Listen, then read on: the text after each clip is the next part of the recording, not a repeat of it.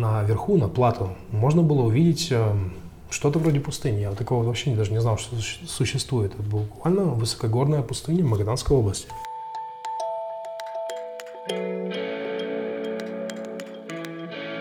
Всем привет, на связи станция «Север», меня зовут Евгений Серов, и это подкаст о северных территориях, путешествиях и людях, связанных с ними.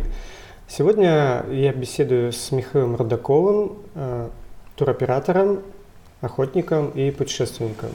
Всем привет, а, большое спасибо за приглашение.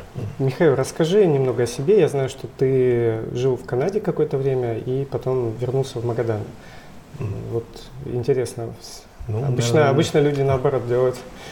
Ну, начну, наверное, с самого начала, вкратце. Да, родился и вырос в Магадане. Да, собственно говоря, ничего примечательного, наверное, не, не происходило, кроме того, что я с отцом часто уезжал на охоту. Затем э, появилась возможность уехать за границу на обучение. Поступил в университет Торонто, э, прибыл в Канаду, отучился, поработал на стартапы, поработал на крупнейшую компанию красок. У меня даже был свой магазин, в котором я вот толкал краски почему-то русским в Канаде, потому что именно красками занимаются обычно все наши. Это поляки, украинцы, русские, ну, в общем, все как у себя, как дома. Затем а, начал а, с лучшим другом бизнес, ну и, как всегда, через год оказалось, что друг не друг, партнеры мы не партнеры. Дело дошло даже до адвокатов, и ну, к сожалению, ту битву я проиграл. И э, получается, как бы оказался ни с чем за год своей работы. Меня это так немного подломило, и вот решил вернуться на тот момент уже прошло 9 лет. Решил вернуться в Россию, но я еще не знал, что будет дальше. Приехал в Магадан и как-то оглянулся вокруг, сходил в поле и понял, что, блин, в Канаду возвращаться у меня вообще ноль желания, абсолютно. И с тех пор уже как два года я здесь и занимаюсь э, предпринимательством, охотой. Ну и самое главное, наверное, для этого подкаста, я пытаюсь развить полуостров Пягина и Ямские острова как туристическую локацию. И я верю, что это будет, ну не то что хитом, но я думаю, что Ямские острова станут довольно известны на всю Россию через несколько лет.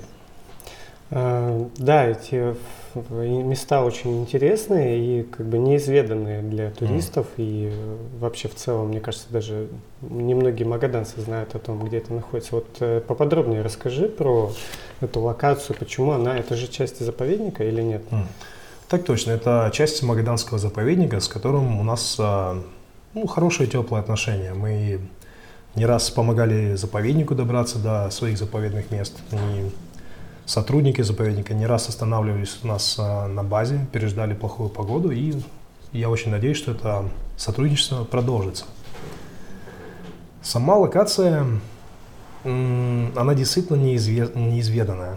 На ней было очень мало ученых. То есть на острове Атыкан, это такой второй по величине из островов, наверх поднималось, наверное, либо один человек, либо два, а может быть даже вообще никто не поднимался. А на острове Матекиль сезон провели, наверное, менее 10 сотрудников заповедника. Конечно, сам заповедник, наверное, расскажет об этом более подробно, но это то, что я слышал от сотрудников. А на острова приезжали туристы, но и здесь я думаю, что всего туристов там было, наверное, менее 30 человек с 90-х годов. Очень мало. И локация так сказать, не поставлена на карту России, вот именно туристическую карту. Они никто не знает. Магаданцы они не знают, москвичи они не знают. Ну, постепенно будем менять эту картину. Чем примечательна локация? Да, вот это интересно. Ну, с чего бы начать? Маршрут сам э, начинается в бухте Гетнера. Он идет вдоль, ну, как не вдоль, а он идет напрямую на мыс Таран. Мыс Тараны и полуостров Кони, которому он принадлежит, сам по, само по себе очень красивое место. И Кони, я думаю, заслуживает своего тура. Там есть где походить, там огромные стада баранов снежных, там гигантские скалы, тоже как на Пьягино. Но на данный момент да, организовать туда туры нет возможности. Возможно, в будущем. Затем маршрут идет вдоль э, Кони, а, проходит через а, мыс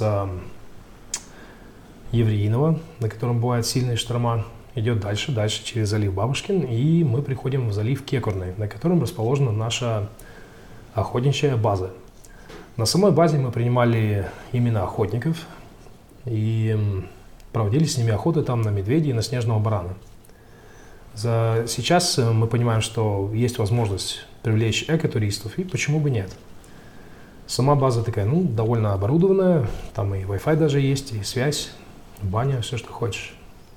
Ну и затем начинается как бы, не знаю, наверное, сами сливки всего маршрута и сама локация. Это полуостров Пиагина и Ямские острова.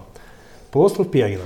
О нем очень мало чего известно. Там точки зрения не экотуриста, ну, там практически ничего нет. Там нет, там одни болота, сланик, мало рыбы, нет а, золота, поэтому там никого нет и, в общем-то, никогда там никого не было.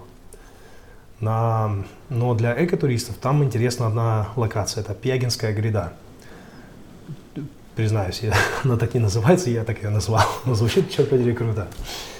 Сама гряда протяженностью где-то 18 километров, и в среднем она, наверное, метров 600.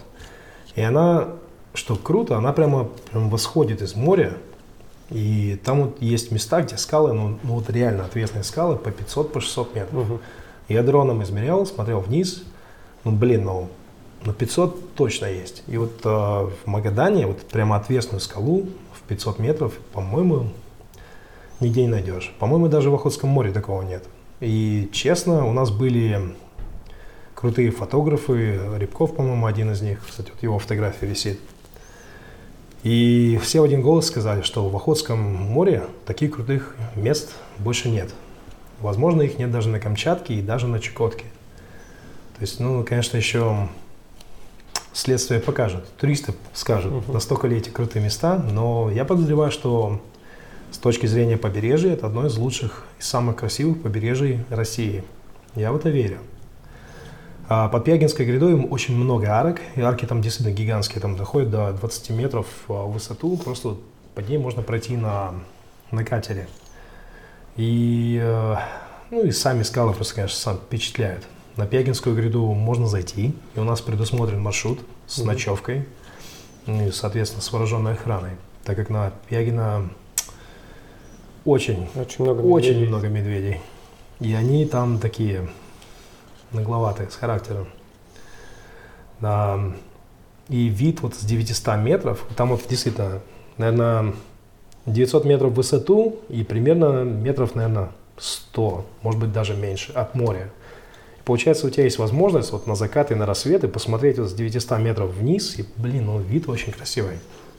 И даже на другую сторону Пьягинской гряды там тоже открываются очень красивые скалы, заливы. В общем, ну, действительно, безумно красиво. Но мы едем дальше по маршруту. И проходим через а, бухту Харланкина, выдвигаемся на мыс Средний, который сам по себе уже такой а, слегка чукотского типа – то есть там нет сланика, там просто трава, и как бы, как бы прям как в Ирландии. Просто вот такой вот огромные скалы, трава зеленая и очень красиво. И этот, наверное, мотив, можно сказать, э, вообще про полуостров Пиагин и Имские острова. Там, э, наверное, из-за течений, из-за холодного воздуха, который идет аж прямо с Арктики, там образовался свой какой-то маленький мирок и маленькая Чукотка. Там снег – лежит до июля местами. Угу. Там самые большие снежники в Магаданской области. Там на снегоходах можно действительно ездить в начале июня. То есть это абсолютно уникальный климат. И он очень сильно напоминает Чукотку. Ну и вследствие этого климата на Ямских островах, на которые мы идем дальше, образовалась а, самая большая колония птиц на севере Тихого океана – по разным сведениям, там от 10 до 17 миллионов а, птиц а, семейства чистиковых. И ну да, это самая большая колония в Азии и действительно самая большая колония, одна из а, Тихого океана. И только ради одних птиц туда стоит приехать, потому что они по утрам и по вечерам иногда образовывают что-то наподобие, называется это роение – это миллионы, я прям действительно не шучу, там бывают миллионы птиц, которые возвращаются на вечером на остров, а утром, наоборот, уходят в море. И там просто становится темно от такого количества птиц. Это уникальное явление, и вот а, но оно запомнится вам на всю жизнь, потому что я его точно не забуду. А помимо птиц, там есть еще несколько уникальных моментов. Это колония краснокнижных сивычей, стелларов. Это самые большие представители семейства тюленей, которые находятся в Охотском море.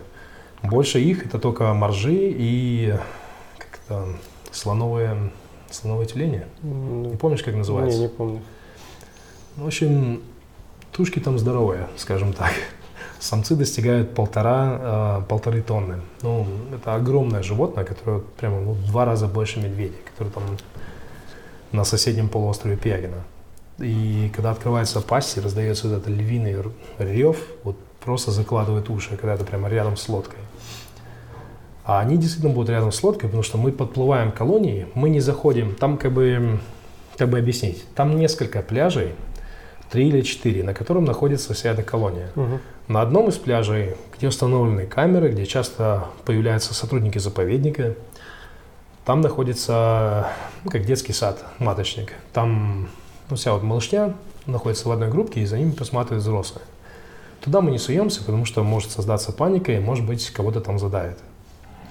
И мы просто это, именно это место мы осматриваем издалека, но близко подходим к другим колониям, где в основном живут только самцы. Часто это такие самцы, которые были отвержены из основного стада. Там бывают очень крупные особи, уже такие старики, но все равно на них интересно посмотреть. И да, часто, когда подплываешь к колонии, допустим, к первому пляжу, навстречу идет охранная группа. Вот, и эта охранная группа, кстати, способна отбиться от касаток что мало кто знает. То есть но касаток в этом районе не видно, хотя касатки, казалось бы, натуральные хищники для сивочей. И эта группа подплывает к катеру, в принципе, не ведет себя агрессивно, но фыркают и орут рядом. Ну, вот это довольно тоже интересно посмотреть на это. Сами острова – это гигантские гранитные гребни. Они вот прямо выходят из моря, и там есть тоже скалы, ну, очень крутые, с остров Матекиль по 700 метров в высоту. А, сам очень по себе красивый, на нем есть немного сланника, травы, но там, что мне интересно было, это разноцветные скалы. Там отложений разных минералов, и из-за этого и лишайника очень много, из-за птиц. Из-за этого краски бывают прямо сиреневые, желтые, зеленые. Ну, тоже очень интересно на это посмотреть. Но мой любимый остров это, наверное, Хатемалью или Катемалью, как его, наверное, называют. Есть два uh-huh. варианта названия. Более устаревший это Хатемалью. Он представляет себе вот чистый гранитный гребень, наверное, шириной где-то порядка 100 метров. Высота 173 метра. Везде отмечена высота как 59 метров, но не знаю почему так. Я дроном измерял 173. В нем а, весенними льдами пробито два туннеля. То есть просто через остров прошито два туннеля, на, через которые можно проходить на лодках. И мы это будем предоставлять для туристов. Ну, ты знаешь где-нибудь в России, где еще можно пройти через остров на лодке? Нет, не знаю. Ну, я думаю, этот остров ну, должен обычно быть... в теплых странах такие вот эти проходы. Ну, Там в Таиланде да. вот, Обычно да. И где-то там, да, я слышал, что то ли в Таиланде, то ли где-то в Бали есть где-то подводная река, через которую можно тоже пройти через скалу там долго, и это очень красиво. Ну, блин, ну и у нас же есть в Магадане, об этом мало кто знает.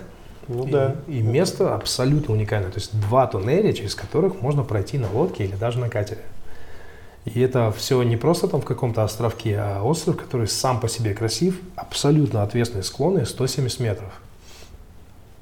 Очень красиво. Я надеюсь, что этот остров станет м, туристическим символом Магаданской области. Наравне с э, Пилой, с Джеком.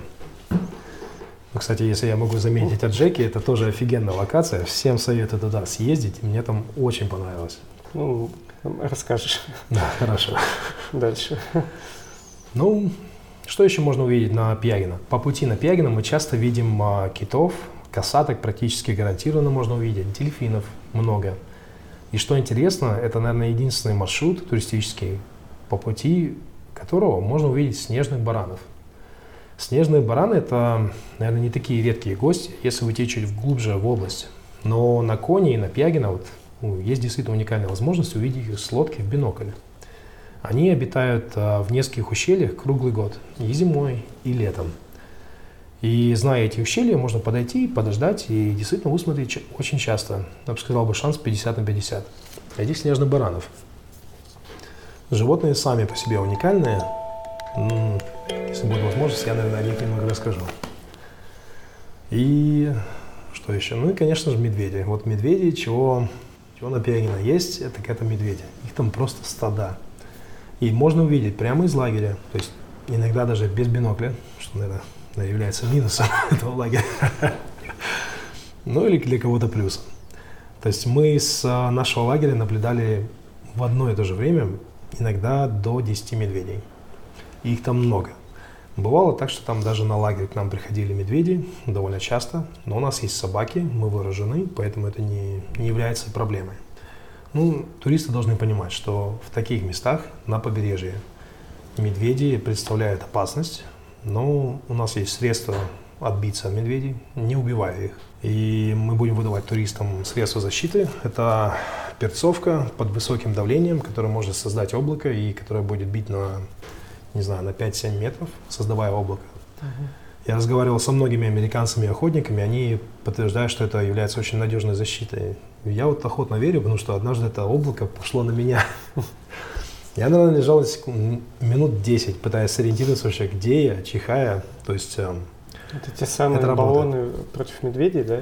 Ну, баллоны антизверь, но они как бы можно практически везде в Магадане купить маленькие баллончики. Угу.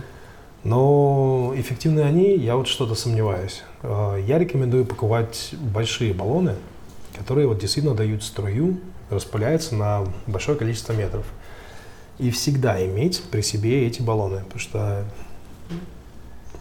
я пойду против популярного мнения, особенно моего предшественника, что да, медведи могут появиться в любой момент, буквально везде, в Магаданской области, и нужно быть к этому готовым с собой лучше всегда иметь защиту. И хлопушки, на меня нападали медведи три раза, хлопушки не всегда работают. Поэтому, ребята, ребята берите с собой что-то наподобие перцовки.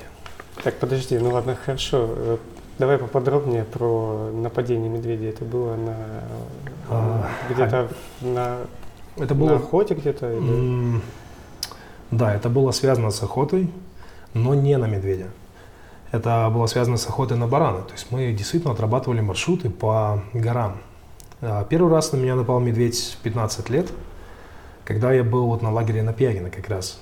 Я просто вот возвращаюсь там с туалета, который у нас, понятное дело, немного отдален uh-huh. от лагеря, и понимаю, что посреди лагеря стоит медведица с медвежатами, а наша собака почему-то с ней играет. И это был просто вот идиотский случай, когда собака подружилась с медведицей. И вот почему-то с ней играла. И она пригласила ее в лагерь. И я иду, и просто медведица на меня смотрит. И я понимаю, что как у нас все мужчины, все охотники сидят в одном балке в столовой. И мне до него, наверное, метров пятьдесят. Все обедают, там шум, гам, меня никто не услышит. И вот когда тебе 15 лет, и медведица встает и начинает на тебя смотреть и нюхать воздух, вот, блин, это было жутковато. Я пошел в сторону балка, знаю, что бежать не надо. Медведица идет параллельно со мной, и на меня очень пристально смотрит. И последние, наверное, 20 метров я уже, блин, пошло все к черту, я побежал и орал в одно и то же время. Оказывается, совмещать их тоже можно. Ну, добежал, слава богу, медведица, она чуть подбежала за мной, но потом она решила остановиться. Повезло. Были еще моменты, когда мы с отцом решили пофотографировать медведя, и нас волной прибило к берегу, ружье привязано, медведь стоит буквально в 10 метрах, здоровый. Ну и что делать? Отец на моторе говорит, ну, спрыгивай на берег, сталкивай лодку. Ну, я вот перед этим медведем, то он на меня смотрит, просто, да, повезло то, что медведь опешил. И он просто стоял все это время, смотрел, как я сталкивал лодку. А еще волна прибивает, на камне чуть села, и, короче, ну, секунд 30 я эту лодку толкал. И ничего не сделаешь. Идиотская ситуация, что медведь нападет, все. Ничего не сделаешь. Ружья, ружья нет. Ни хлопушек, ни перцовок в тот момент не было тоже. Но, слава богу, нас медведь пощадил, и мы благополучно уплыли. Он, наверное, не понял просто, что происходит. Думаю, да. Я тогда потерял, потерял камеру, уронил воду, но когда выталкивал лодку. Наверное, минут через 10, как мы отплыли, молчание стояло просто трещащее. Отец говорит, а фотоаппарат где? Я такой через 30 секунд отвечаю, уронил воду. И такой минут через пять. Черт. Ну, больше об этом фотоаппарате мы не вспоминали. Но это было как бы случай детства, вот именно нападение. Ну, не нападение, а вот что-то Встреча вот, такой встреча. очень опасный. Но были действительно нападения. А, Это было в 2019 году. Я охотился с а, двумя гидами с Алтая. И у нас был очень такой интересный мужик, Латам, писатель. 67 лет, но никто из нас не мог за ним угнаться. То есть э, тоже те, кто занимается охотой профессионально, часто это люди пожилого возраста, и они, блин, с таким здоровьем, которому лом позавидует. Ну, то есть, действительно, ну, какой у нас пенсионер, 67 лет, будет с ружьем и с рюкзаком ходить, блин, 13 дней по горам с 7 утра до 7 вечера и быстро ходить м, по горам. То есть, ну, просто великолепное здоровье. Ну, вот так вот. Мы были в районе, э, по-моему, гора называлась Гранитная. Она была где-то в, в истоках ямы, если я не ошибаюсь, но я могу ошибаться. И сами пейзажи там очень такие интересные. Там практически нет травы, там все голое, там много марсовых полей. Но не такие оранжевые, как у нас, допустим, на Короне, Мгм. а просто какой-то вот лунный такой марсовый пейзаж, притушенный немного. И часто скалы а, крошились, и наверху, на плату, можно было увидеть э, что-то вроде пустыни. Я вот такого вообще даже не знал, что суще- существует. Это буквально высокогорная пустыня Магаданской области. Все белое, все ровное. Тут просто плата, которая, на котором может сесть Боинг. И идешь прям как по пустыне. У тебя песок, Мгм. жарко просто невозможно. Ну и на таком плато, на высоте 1000, по-моему, там было 1400 метров. Довольно высоко. И мы действительно были ну, уже на, на гребне. Мы сидим, обедаем, и просто вот все смотрим в сторону гребня, и оттуда выходит медведь. И как-то вот все так спокойно прореагировали, а, медведь. Как-то, ну, ну, в не зарегистрировалось то, что это какое-то опасное животное вылезло, потому что, ну, ну, никто не ожидал его там увидеть. И она, недолго думая, на нас побежала. То есть вот ну, сидишь, обедаешь, ну, тоже одно ружье привязанное, и на тебя бе- бежит медведь. Но так как э, четыре человека все-таки стало, заорало, и как-то все сразу поняли, вот и я, и гиды, что мы должны дать время охотнику достать ружье и подготовиться. И хоть там действительно сдохни или умри, но ты должен как-то его защитить, пока он это не сделает. Иначе всем конец. И мы как бы вот втроем прямо пошли, вытащили ножи, начали орать, кричали, посохи били. Кричим на медведицу. И сразу же подскочили. А он сразу же, охотник, понял, что нужно идти за ружьем. Вот мы кричим, идем, а она, блин, все бежит, бежит. И уже подбегает так метров на 20. Вот что ее тогда остановило, я вот не знаю. Но, блин, ну, спасибо каким-то там духам или богам, я не знаю чему. Она вот просто затормозила, но не как бы не перестала бежать, а просто стала идти к нам. Вот не, не на скоростях. Тут я вспомнил, что у меня есть, оказывается, хлопушка. Ну, вот это, это набор охотника. Сигнал, да?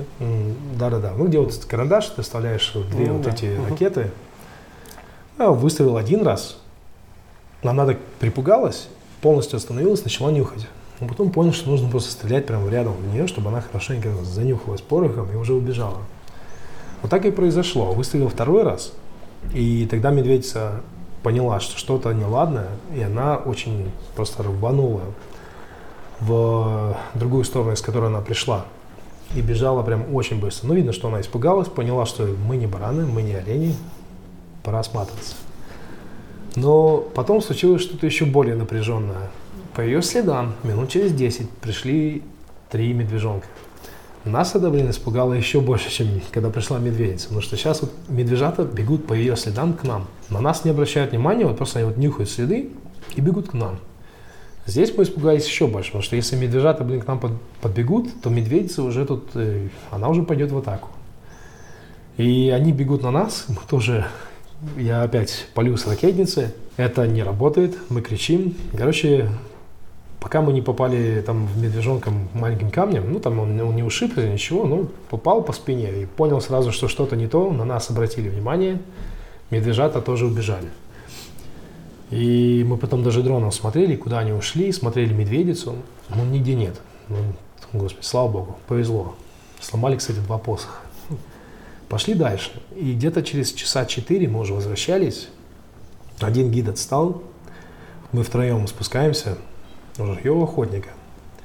И слышим, он просто, как бы мы спускаемся по отсыпке, и он метров так 200 отстал. Почему-то, я не помню, по каким причинам. И он кричит, медведь. И опять это вот напряженная, бешеная ситуация, когда у тебя адреналин зашкаливает. И он орет, медведь, медведь. Мы все, готовимся стрелять в воздух, куда, а мы в ущелье, то есть не видно, где он. Он над ущельем, он видит, где медведь, а мы не видим. То есть я думаю, сейчас медведь побежит на него. То есть охотнику нужно стрелять вверх под прямым углом, ну там действительно градус очень сильный, чтобы либо отпугнуть медведя, может быть даже попасть медведем, потому что это единственный шанс сохранить человеку жизнь. Но слава богу, нам повезло, это оказалась та же самая медведица, mm-hmm. которая бегала по долине, фыркала, искала медвежат. Похоже, они вот после этого случая от нас разминулись. Ну, и она прямо наматывала круги, причем мы видели вот несколько раз, когда вот по этому кругу бежала,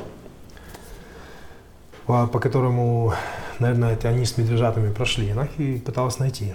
Ну, у медведей нюх хороший, поэтому я думаю, что в конце концов она все-таки их нашла. Ну, вот э, такая история. Да. Надо подкаст уже называть про медведей, потому что в каждом выпуске мы говорим про медведей. Но я так Даже если не планируем это. Ну, я, насколько понимаю, разнятся мнения. Да? Разнятся вот мнения, mm. и да, если вот э, кто не слушал предыдущий подкаст с Максимом Городничем, он как бы рассказывал историю о том, что медведя увидеть очень трудно. И, кстати, потом в комментариях э, один э, слушателей сказал, что как бы он был здесь в Магадане и видел прям на, по пути на мыс Чирикова медведя, которого mm-hmm. как бы тоже все говорят, что он есть, но и, ну как бы никто с ним не встречается, а вот человеку повезло. Поэтому да, мнения разнятся, и э, не, не буду переставать еще говорить э, о том, что надо все-таки действительно иметь при себе средства защиты, и все это подтверждают. Ну, вот. Я лично вынужден согласиться, потому что скажу, что мы охотились на медведей, и знаете, вот когда ты видишь, как э, медведь просто взрывает сланик, и вот э, как, как он бежит на скоростях, и вот, и вот тогда до тебя доходит то, что это 300, 400, иногда даже 450-500 килограмм мышц, которые ну, настолько сильны, что вот, вот просто ноль шансов, даже с ножом. Ноль шансов. Лучше не шутить. Э, лучше иметь при себе защиту и просто спокойствие. У нас вот тоже с супругой был случай, что она приехала на Колыму и говорит, вот мечтаю видеть медведя. Пошли на Колчаковский, и, блин, там был медведь. Причем он отсек нам дорогу обратно к машине. То есть там где-то вот метров 600-700 до медведя было, и потом еще 2 километра до на машины. побережье, да? Да. Угу. Там скалы, никуда не уйдешь. Но я вижу, что медведь маленький. Ну, думаю, ну, блин, отпугнем. С собой только складной нож. Как-то тоже дурацкая ситуация. Вот, вот всегда, вот, когда вот с животными опасные ситуации случаются, всегда это какая-то вот, блин, вот просто идиотизм какой-то, который ты понимаешь, что не должен был произойти. И чем ближе мы подходили к этому медведю, тем страшнее становилось. И, короче, метров за сто, когда этот медведь нас увидел, хоть он был маленький, я понял, нет, не надо там рисковать, пошли обратно. И мы, короче, через скалы, через тундру, через лес выходили на дорогу, которая идет от Сольского перевала. Предыдущий мой предшественник как раз нас подобрал. Спасибо ему большое. И мы долго еще будем вспоминать эту встречу с медведем. Давай тогда поговорим об охоте. Да? Ты mm-hmm. охотник, ты занимался вы организовывали, да, охоту на медведей, но... И до сих пор организовываем. До сих пор, да. Угу. Но вот как бы давай поговорим с точки зрения, вот у тебя есть такое мнение, ты его высказывал по поводу mm-hmm. того, что э, организованная охота это как бы хорошо, mm-hmm. да, хотя вот, ну, как бы не все с тобой согласятся вообще, в принципе, что любая охота это не должно такого быть. Mm-hmm. То есть человек идет э, на беззащитного животного, убивает ради там каких-то mm-hmm. своих э, желаний. Ну ладно, если ты э, тебе там есть ничего, да, ну как бы mm-hmm. это одно. Ну вот расскажи про вот это. Ну, а здесь а, момент спорный, что там говорить. И мнение действительно разделяется. Очень сильно. Есть буквально два лагеря, которые совершенно против этого, и те люди, которые совершенно поддерживают. Я скажу сразу, я не могу сказать, что я прям страстный охотник, я не заядлый. Мне нравится выходить на охоту, вот именно вот снежного барана. Это единственная охота, которая меня вот честно привлекает. Ни на что больше я охотиться не хотел бы. Наверное, привлекает тем, что у тебя есть ружье, есть ноги, и ты вот а, просто вот один на один с природой добываешь себе пропитание. И добываешь пропитание как бы действительно чистое, чистейшее мясо, которое в магазине ты вот точно не найдешь. И а, как бы охота это не просто ты подошел, выстрелил. Это как бы маленький мирок, в котором есть свои навыки и ценности. То есть, во-первых, это действительно нужно иметь хорошую физуху, чтобы потому что таскать на себе груза и идти в горы. Затем умение стрелять, как бы я вот те люди, которые не держали в руках ружье, они вот часто заблуждаются, что ружье это автоматический залог успеха. Я промазывал, и я много стрелял, я много тренировался, но при этом я все равно промазываю. Там 200 метров это уже такой, ну, напряжный выстрел, 300 метров это уже тяжело очень. 400-500 это уже, блин, один из 50, один из 100, когда ты можешь попасть в цель. И умение стрелять, это нарабатывается годами. Это большой навык. Как, так же, как и выслеживать добычу, понимать, где она находится. Вот это вот лично мои причины, почему вот именно я охочусь. Но вот давай поговорим, почему охота в целом полезна и, в принципе, должна поддерживаться обществом. Как я считаю, я не буду это категорично заявлять, понимаю, что есть везде исключения, и, может быть, будут какие-то более лучшие варианты. Но начнем, наверное, с того, что как работает профессиональная трофейная охота а, и почему она этична. Во-первых, охотники охотятся практически всегда на старых самцов. Бывают редкие исключения, когда охотятся на старых самок. Но это в том случае, если самки и самцы не имеют различия по видимости. Чем определяется трофейность? А, трофейность – это всегда показатель возраста. Поэтому есть определенные для каждого, а, для каждого животного, на которое разрешена профессиональная охота, есть свои параметры, по которым охотник узнает издалека, можно ли его взять или нет. То есть мы берем, если вот говорить о снежных баранов, мы смотрим на оборот их рога. Если рога выше глаз, это показывает, что это трофей, ну что это как бы слабенький трофей, это молодой, относительно молодой баран в районе 7, там, 6, 8 лет. И если превышает а, оборот, полный оборот выше глаз, а если он еще и доходит полный оборот, то это уже хороший трофей. Это старый баран, который, скорее всего, уже является отшельником. Он не участвует в а, репродуктивном, репродуктивных процессах он больше тупо не спаривается с самками. Это делают уже более молодые бараны. Его смерть не повлияет на популяцию. И также это везде со, со всеми видами. Допустим, если это медведь, то медведя можно брать только если он достиг определенного размера. Меньше – это значит, что убиваешь молодого самца, который все еще влияет на популяцию, его брать нельзя. И если ты возьмешь а, молодого трофея, это ну, не всегда у нас но на Западе это может быть причиной расследования. То есть это действительно это серьезное дело, и профессиональные охотники такой ошибки себе не допускают. Затем а, не позволяется использовать транспортные средства, не используются ни вертолеты, ни снегоходы, ничего. То есть мы, ты можешь доехать до места обитания, ты можешь, допустим, издалека заметить медведя, как только ты его заметил, ты все, должен спешиться и пешком. Либо ты стреляешь издалека. И у нас уже ловили, на Западе ловили людей. Это подсудное дело, это очень опасно. И скажу вот, что охотники и организаторы охотников, э, охотничьих туров очень боятся этого момента. Затем э, по прилету ты не можешь один день охотиться, ты не можешь использовать никаких там ни радаров, там, ни какой-то там замысловатой техники. У тебя ружье, либо у тебя арбалет, либо у тебя лук. Все. То есть какая-то система, что ли, этичности, системы чести в охоте все-таки присутствует. Я думаю, с этим все-таки стоит согласиться.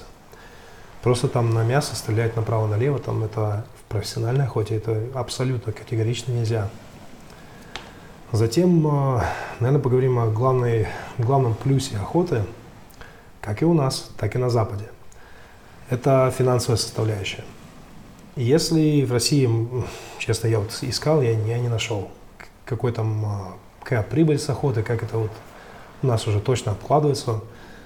Налогами? Так как, да, угу. так как я жил на Западе и там тоже был связан с охотой, я могу это объяснить, как это сделано у них и вот, действительно вот в США в Канаде как организована охота, это очень красивая система, которая была создана еще Теодором Рузвельтом сто лет назад.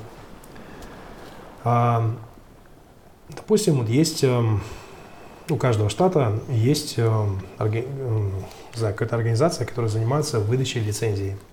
Эта же организация заправляет тем, что узнает, сколько особей живет на определенном участке, ну, скорее всего, в своем штате. Часто организовывает научные экспедиции, э, узнает, какая, какое здоровье у популяции, есть ли какие-то болезни, как они реагируют на появление дорог, инфраструктуры на человека – и часто они принимают у охотников, как и в России, кусочек кожи или кусочек мяса, кусочек внутренних органов. Получается, с каждого трофея есть возможность анализировать дату именно mm-hmm. с, с каждой особи. А затем выдача лицензий. Лицензии, допустим, поняли, что популяция особей состоит, э, составляет 30 тысяч. Если это, ну, скажем, пример, да, а, если это хорошо, грамотная, постоянная организация, то, допустим, они знают, меньше 25 тысяч будет, мы в этом году не отдаем лицензии. Больше 30 у нас мы отдаем 1%, больше 40 там будет там 5%. Практически никогда это число не составляет больше 5-10% от популяции. И эти особи всегда старые самцы, которые уже не участвуют в спаривании. И поэтому, когда этих животных взимают, как бы берут, убивают, это не влияет на популяцию животных. Но за счет этих 5% что мы получаем? Мы получаем очень большие средства от охотников за счет лицензий. Обкладывается налогом ружья, обкладывается налогом амуниция. Там еще в Америке много чего обкладывается налогом. Пропуска в э, специальные парки. Итого мы получаем, что на wildlife management, на, на организацию защиты окружающей среды в Америке э, национальные парки, то есть государственные парки, государственные вот, все вот эти структуры получают э, от охотников 80, 75, иногда 80, практически 90 процентов всего своего бюджета. Остальное они получают уже от экотуристов, от тех, кто приходит с фотоаппаратами, те, кто просто вот хочет пройтись там по парку и подобное. То есть э, охота, она не только в Америке, она и у нас также, она спонсирует именно вот научную деятельность и правильное, как бы, правильно, органи... как сказать, вот именно всю вот организацию защиты животных, изучения их, традиционно это спонсируется охотниками. Угу. А, есть а, очень, а, наверное, начну с третьей причины – это, наверное, можно и соотнести к нам, но, может быть, не обязательно к Америке. И также в, в Африке. На животное, допустим, выделяется какой-то участок под охоту. И все знают, то есть местные жители, допустим, в Африке есть деревня, и раньше они убивали слонов на мясо, теперь они знают, что слон стоит 80 тысяч долларов, из которых они получат там какую-то долю. Может быть, они тоже получат мясо. Или у нас, допустим, взять э, Тахтаямск или Ямск. То есть э, сейчас охотники знают, что им не нужно собираться группами, закупаться бензином ехать, вырубать, там, извиняюсь, выстреливать по 50 медведей в день, донимать, вырезать желчь ехать дальше. Они те же деньги сделают на том, что будут гидами у охотников, подобных нашей организации КУЛУ. И у нас есть еще конкуренты по Магаданской области, которые нанимают тех же егерей, которые бы в других ситуациях стали бы браконьерами.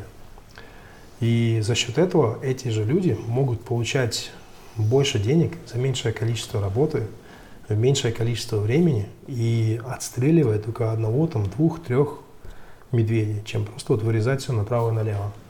Такая же модель работает и в Африке. Допустим, когда охоту на носорогов легализовали в Намибии, по-моему, еще в нескольких странах, их там было буквально десятки. И казалось бы, всем казалось, как можно охоту разрешать, когда ну, такое количество.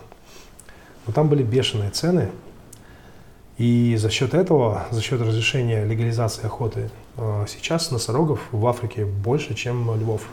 И там их уже тысячи. То есть есть буквально доказанные примеры, когда охота, легальная охота, хорошо поставленная, приносит деньги, помогает нанимать егерей, патрули, э, защита от браконьерства. А еще одна причина, я бы сказал бы, что охота покрывает большую территорию. И часто это территории, которые экотуристам не интересны. Там, допустим, вот будет либо пустыня, либо болото. Там могут обитать э, трофеи. Туда пойдут охотники. Там будут патрули, там будут летать вертолеты, там будут ездить машины. Какая-то движуха там будет. И помимо, если бы там не было охотников, там бы не было туристов. То есть это все равно как-то территория, она отслеживается. То есть там, если будут браконьеры, либо нелегальные недропользователи, хищники, этот момент будет засечен и рассказаны соответствующие структуры. В Магаданской области это работает? Вот в вашей практике такое было, что вы да. видели браконьеров? И... На данный момент у нас на Пиагина есть браконьеры, которые мы уже обсудили это дело с Сергеем Константиновичем Носовым, с нашим губернатором. Нам весной когда э, эти браконьеры, мы предполагаем, выйдут на добычу желчи от медведя, выделили беспилотный дрон, то есть пообещали, что там будет беспилотник пролетать, будут э, выслеживать браконьеров. То есть мы выезжаем на, на Пьягина, там будем готовы просто засечь этих браконьеров и один звонок, нам вылетает оперативная группа, которая уже будет э, охотиться за этими браконьерами. Так что да, система работает, и, к сожалению, Скорее всего, у нас сработает. Это весной. Так, ну мы ушли, мы вначале говорили про Пьягина, и ты говорил, угу. что там Емские острова, угу. да, а, и то есть ты говорил про маршруты, которые там еще идут. Ты что-то, куда-то еще там люди ходят, или вот это чисто морское побережье, и вот угу. по самому полуострову вы там не водите? Там сплошной сланик, огромные камни. Ага. Там э, только ломать ноги. То есть это, это именно вот прибрежный такой, да? Вот, э, при... Чисто прибрежное путешествие, посмотреть на прибрежные скалы, на обитателей вокруг этих скал и вот тому подобное. Вглубь соваться в болото, в сланик не советую. Ну, ты тоже говорил про свои путешествия, да, и про Стланник и болото. Это, наверное, ты хотел тоже рассказать про Джека Лондона. Про, ну да, я с удовольствием расскажу про Джека, потому что, блин, это одно из самых красивых мест в России. К сожалению, только в течение там, двух недель. Но все равно за эти две недели это действительно безумно красивое место, где благодаря нашим тундровым осенним краскам весь Джек расцветает. То есть там красное, желтое, зеленое, вот вот действительно очень интересная палитра на фоне гигантских скал. Там есть э, один участок, называется Пила. Я думаю, ты его тоже запомнил да, на всю да. жизнь. Угу.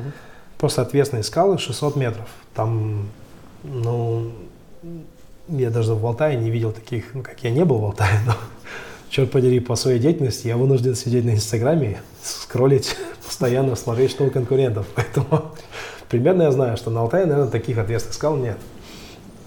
И у нас э, был организован поход. Тогда организовал его Максим Городничий и Лена Стойда.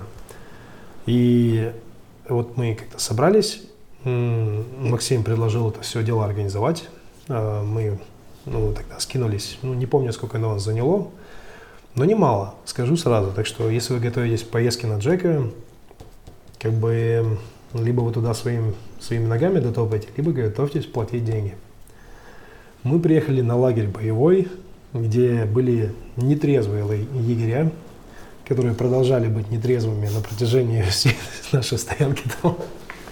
Из счет чего нам они хорошенько выпили крови, что ну приходит буквально бухой человек, мы обедаем, там ужинаем, и человек начинает что-то говорить. Что он говорит, я не понимаю. Но он не перестает это говорить, и через полчаса уже таким матом его, блин, не знаю, приходится оттуда выгонять. Ну, нам это, конечно, немного подпортило впечатление от Джека. Но вроде как, по слухам, там были перемены, вроде бы как э, таких вещей там уже не допускается. Это лагерь боевой. Он э, был, по-моему, создан в 97-м или 93-м годах. Ты же был там? Нет, ну а. да, он где-то в 90-е, но до этого там еще был пионер-лагерь э, в советское mm. время. Ну вот именно красивые домики, по-моему, там появились где-то вот в 90-х. И домики там действительно красивые, там чисто, там э, ну, вот нет какой-то разрухи, там вот действительно сделано как-то вот такому по европейскому образцу. Горный лагерек. На берегу очень красивого озера танцующих хариусов. Если вы, кстати, рыбак, вот э, там еще одно место в нашей области, где можно вот, действительно очень хорошо порыбачить на хариуса. Но это как бы, вот честно, само озеро Джека меня вот не сильно впечатлило. Там есть э, красивые берега вот с белыми песками. Но так ли это удивительно или необычно, я бы не сказал, если честно. Но затем ты попадаешь в долину неведомую. И там вот скалы уже такие горы, которых в Магадане очень мало. Только, наверное, на, наверное, на границе с Якутией. И чем дальше ты поднимаешься по долине неведомой, тем больше вот просто создается впечатление какой-то вот сказочности или какой-то сюрреалистичности. То есть горы все растут и растут, сланика становится меньше и меньше, озера становятся как-то чище, болото исчезает. И в конце концов, как бы там вот буквально вот несколько террас. И с каждой новой террасы ты попадаешь в какой-то другой мирок, и вот на последней террасе ты уже выходишь в этот, блин, альпийский луг. Туда только коров, швейцарцев, и там будут действительно альпийские луга.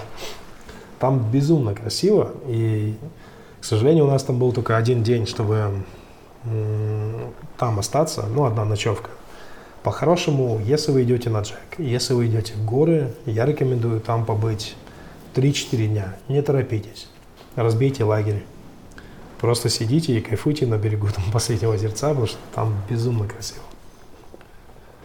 Ну, вот, ну, я, насколько понимаю, я не один там был, то есть ты тоже там был, да? Да, что, я с тобой согласен, сказать? и это место, вот, подножие аборигена, пилы, это, конечно, вот, да, само по себе оно интересно, и даже без э, каких-то радиальных выходов и mm покорения гора, оно э, достойно того, чтобы там провести какое-то определенное время.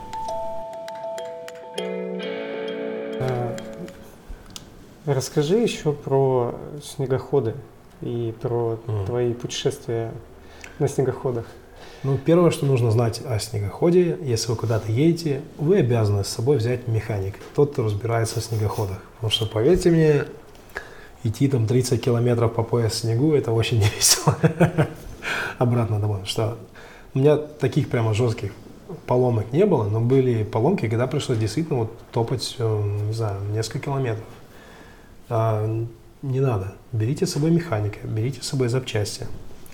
И помните, что в Магадане очень плохое топливо. Поэтому на большие путешествия старайтесь найти где-то очень чистый 95-й бензин, фильтруйте его по максимуму и да, запасайтесь фильтрами. Ну, это такая вот особенность вот Магадана, потому что здесь нужно уметь чинить снегоход э, своими руками. А сами путешествия, Наверное, опишу просто одно путешествие, которое мне вот действительно запомнилось. Это было путешествие по нашим лагерям турфирмы Кулу. И, а, в смысле лагерям охотничьим? Да, охотничьим турбазам, который построил мой отец. Эти лагеря, в принципе, представляют собой ну, база. Дом, То, домики. Домики, в которых есть где-то баня, душ, есть большая столовая, где обычно готовят повар. Ну, это когда вот есть клиенты, потому что, понятное дело, мы готовили сами. И таких баз у нас э, 5 штук по всей области. И расположены они в основном на побережье. И как-то раз мы с отцом и решили проехаться по всем лагерям. Ну, просто зимой до них легче добраться, что-то подвести, что-то подремонтировать, подшаманить. И мы поехали сначала на машинах до Амсукчана. Было такое, кстати, кто не ездил на трассе до Амсукчана, я очень рекомендую проехаться. Там есть несколько перевалов, которые вот вам запомнятся. Они, на них довольно страшно, там безумно Но если красиво. вы зимой были, то эти же перевалы считаются одними из самых опасных в Магаданской области. Жаркий и, Жаркие. и последний А, я тоже забыл. Капрановский. И Ну. Жаркий и Капрановский перевал, Мгм. вот они же считаются одними из самых опасных в Магаданской Мгм. области. Они очень высотные, я так понимаю, это не раз, наверное, был. И на Жарком, там вот действительно есть обрыв, который, ну, не знаю, 200-300 метров, и там нет никаких ограждений, там нужно очень аккуратно вести. И так как я был за рулем, у нас был прицеп снегоходный. Один раз, короче, я дал по тормозам, меня несет. А я на жарком перевале. То есть, ну, там у меня была такая легкая паника. Ну, слава богу, чуть-чуть перестал, как ногу поднял от тормоза, начал чуть-чуть давать по газам, и за счет а, буксировки двигателем мы все-таки выехали с этого поворота. Ну, были такие напряженные моменты там. Тем не менее, трасса сама по себе очень красива. Ну вот мы конвоем приехали в Мсукчан, там а, поспали буквально три часа в включенных машинах, подремали. Но это, кстати, часто хватает. Если у тебя на следующий день нагрузки, хотя бы постарайтесь хоть чуть-чуть полежать, поспать. Это лучше, чем просто сидеть или ну, быть в сознательном состоянии. Затем конвоем а, в 7 снегоходов с санями. То есть некоторые снегоходы у нас были по трое саней сзади. Ну, то есть очень тяжело груженные. Мы выезжали конвоем и ехали через Галимы. Выезжали на, по-моему, река называлась э, то ли Сугой, то ли Студеной. Честно, уже не помню. Ну, и на карте, может быть, будет тяжеловато найти. И выезжали на остров, э, ну, на озеро Нярка. И озеро само по себе такое тоже уникальное, тоже в горах, там тоже очень красиво. Оно довольно глубокое, там э, и есть разные виды и рыб, и всего. Там отличная рыбалка, на Налима особенно. Само озеро примечательно тем, что оно находится на стыке рубежей вот именно как э, водостока или водо, э, водоканала. Водораздела. А, водораздела, который идет в- а, водораздела побережного и водораздела Колымского. Мгм. И озеро, вот на удивление, имеет ручей и в ту, и в ту сторону, что вот примечательно. Там мы побыли какое-то время на лагере, а сам лагерь представляет собой э, бывший, не знаю, вот ГУЛАГ или не ГУЛАГ, но там были заключенные. Это были большое количество разных домиков, там пять штоль, там добывали молибден. И там до сих пор можно походить, вот где-то найти, вот, там есть а, рельсы, вагонетка, ну, такое вот примечательное место. Ну и как бы по соседству, рядом с этими домиками, мы построили свой э, базовый лагерь. Затем по... мы спустились по рекам э, на снегоходах вниз, проехали через э, побережные горы. Название перевала я не помню, но там есть очень запоминающийся перевал на высоте 1200 метров. И я часто его снимал, где-то, наверное, в моих роликах это можно увидеть. Там очень высоко, очень снежно. Один раз мы попали там а, в Пургу, и ты вот едешь, вот, вот кстати, одна из фишка снегохода. Если ты в Пурге, и в горах, вот ты вот едешь, ты абсолютно не знаешь, вот в какой, вот, то ли ты вот едешь боком, то ли ты едешь так. То есть у тебя абсолютно теряется сознание вообще, где это происходит, ну, где ты едешь. Вот ты у тебя GPS и все. Если ты едешь на скоростях, ты не можешь понять, едешь ты вниз или едешь ты вверх.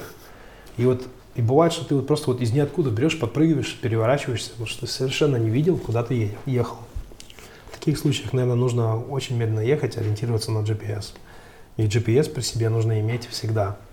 Я рекомендую, наверное, самое полезное, что я за сегодня скажу, всем туристам, всем, абсолютно всем, иметь при себе телефоны, на них скачивать что-то типа Guru Maps или советские военные карты. Это отличное приложение, спасибо которому мы даже на вертолетах летали по телефону. Вот до чего дошли технологии. Обязательно скачать, обязательно заплатить за это 700 рублей или сколько оно стоит. Оно того стоит. Вот спасибо таким приложениям мы вот выезжали, проезжали через такие перевалы. У нас были поломки. У нас еще одно такое примечательное не, не на всех снегоходах это нужно, но вот какие-то снегоходы, например, Lynx, вот именно канадские или финские, нужно переворачивать, иметь при себе специальные молотки. То есть у нас вот везде, у всех молотки в, в каждом снегоходе, угу. помимо там ремнабора. Этими молотками мы дубасим все вот, просто вот все днище, оно там полностью покрыто льдом. Этот лед нужно сбивать, иначе создается вибрация, а снегоход тяжелеет, его нужно сбивать. И буквально доходило до того, что каждые там 30 минут мы останавливались, по 10 минут сбивали лед и ехали дальше. И мы, наверное, очень такая примечательная река была, река широкая.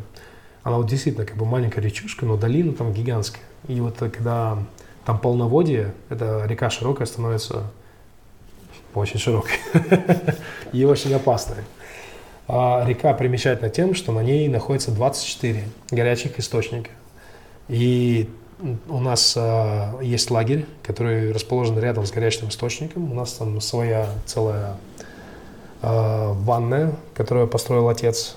Он взял котел от рыбозавода, который там был разрушен еще неизвестно какие года. Ну, и, э, разумеется, с разрешения. Это Талатумская губа. Талатумский, да? Там mm-hmm. же тоже был э, в советское время детский лагерь. И, э, Именно на Талатум. Да, да, вот на Талатум. Ну, вообще вот вся, весь этот район, он, э, там есть разные теплые источники и горячие. Вот именно на реке Широкой есть один горячий и, конечно, Талатум. Мы заезжали на Талатум, я вот рекомендовал бы там всем побывать. Очень красивое место, очень красивый лагерь, который все еще как бы ну, на ходу. Там есть прямо такие современные здания с современным стеклопакетом. Ну, по соседству, правда, есть, откровенно говоря, бараки. Я не знаю, как там дети жили. Но сам источник, он прямо впечатляет. Там это целая маленькая река, горячая, наполненная, правда, какими-то водорослями, но это нормально.